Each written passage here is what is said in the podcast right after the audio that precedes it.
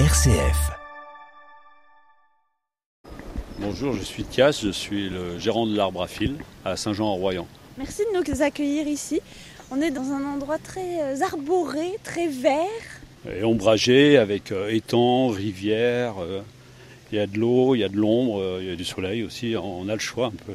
Et les téléphones en mode avion. On vient de passer la, la pancarte. Oui, ici on ne fume pas, on ne téléphone pas, on ne mange pas dans le parc. On essaie de connecter, se reconnecter à l'environnement et à tout cet univers qui est destiné à la famille, aux enfants, aux petits-enfants, aux parents, aux grands-parents, aux quatre générations en fait. C'est pas un acrobranche traditionnel, c'est un parc euh, découverte et aventure, ce qui veut dire qu'il y a des activités qu'on pratique euh, avec ou sans baudrier, suivant ce que l'on fait. Par exemple, si on fait les grandes tyroliennes, euh, il faut évidemment un baudrier, ou les balançoires géantes, les voltigeurs, les sauts dans le vide, là ça se fait avec le baudrier.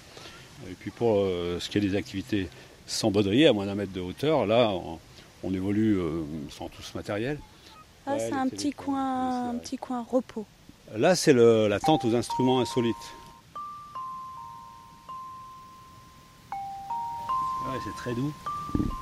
Et donc on l'a mis en scène dans un ensemble de bois. Donc là, les, les personnes peuvent euh, librement tester ces instruments. Ouais, ils ont tendance un peu, les enfants, à être un peu des forgerons plus que des musiciens. Ils tapent sur les instruments. Il y a un grand respect euh, de l'environnement aussi sur ce parc. Oui, on essaie de, de- plutôt que de transformer l'environnement, d'essayer de le, le mettre en valeur euh, sans trop le transformer. Comme là, un peu plus loin, on a un parcours avec euh, dans les branches euh, qui est un peu euh, torturé. On appelait ça la mangrove. C'est pas une mangrove, mais ça y ressemble. Donc il faut faire son chemin dans la, dans la jungle, quoi. Donc euh, on peut se prêter vite au jeu. Et là, on va aller voir la yourte mongole où Jean-Claude Nectou, euh, sonothérapeute, euh, fait des voyages sonores avec des bols tibétains. Qu'est-ce que c'est un voyage sonore? Alors on appelle ça un voyage sonore parce que euh, il- il- chacun va le vivre à sa façon. hein. Donc moi je le fais avec, euh, avec des différents instruments, euh, particulièrement les bols tibétains. Et en fait, euh, on appelle ça voyage parce que euh, parce que on, peut, euh, il peut se passer des choses parfois assez étonnantes pendant pendant ces séances.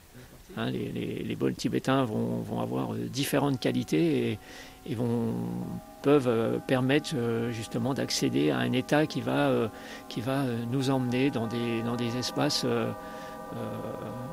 des espaces étonnants en fait. hein. Il y en a qui pleurent parfois ici, Bonjour. de joie, de, de relâchement. Pour, pour l'instant, j'ai pas vu ça en fait. Euh, Vous avez fait pleurer personne. non, pas, pas, pas encore. Mais il y a des moments euh, assez magiques quoi, parce que ce qui est, ce qui est, ce qui est incroyable, c'est le regard des enfants. Et il est euh, vraiment là quoi. On, on voit un peu au début les enfants, parfois ils sont un peu bouge-bouge, et puis, euh, et puis voilà, quand je commence à, à jouer, ben, voilà, ça se pose, et puis après je les vois se, aller se coller dans les bras des parents, des grands-parents, et vraiment on vit des, des moments assez étonnants ici. Merci beaucoup. On va faire un petit peu le parcours pieds nus, ça vaut le coup, même juste pour l'expérience. Ah oui, avec plaisir. Donc là, on laisse nos chaussures. Certains veulent pas mettre les pieds dans la boue. Et puis après, quand ils y ont goûté, ils font trois fois le tour. Oui. Non, on va essayer de pas tomber. C'est délicieux. C'est frais, c'est doux. On a de l'eau jusqu'aux chevilles au-delà et on patauge dans la boue. Ouais, c'est ça. Et on sent vraiment que tout notre corps, euh, même jusqu'à la colonne vertébrale, on a des sensations dans tout le corps. On arrive à la rivière et la rivière est un Station de rinçage, effectivement. On reste le temps qu'on veut euh, une fois qu'on est. Le parc est ouvert de 10h à 19h, donc en fait on, on a le temps de prendre le, le temps de déjeuner au restaurant ou pique-niquer.